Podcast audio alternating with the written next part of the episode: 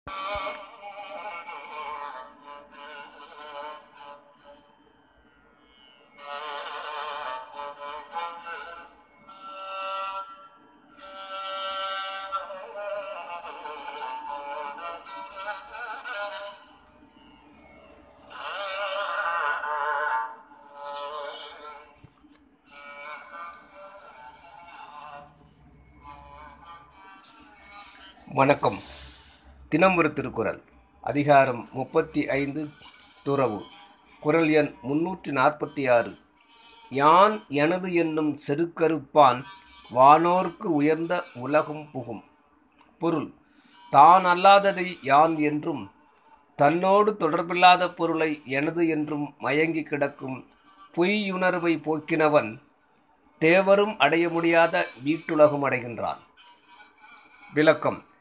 செருக்கு என்றது உடம்பை தான் என்றும் பொருளை தனது என்றும் அறியும் அறியாமையேயே அறிவன மயங்கி கிடக்கும் தருக்கு.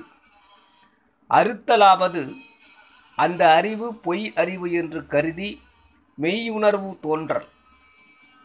வானோர்க்கு உயர்ந்த உலகமாவது அறச்செயல்களை செய்தலால் பொன் உடலோடு புண்ணிய பயனாம் இன்பங்களை அடையும் வாழ்வினும் மேலான வீட் வினையின்றியே மெய்ஞானத்தால் அனுபவிக்கும் இன்ப வீடு. இருவகை பற்றினையும் அறுத்தவனே வீடு பெயற்று கூறியவன் என்பது இக்குரலால் கூறப்பட்டது. நன்றி.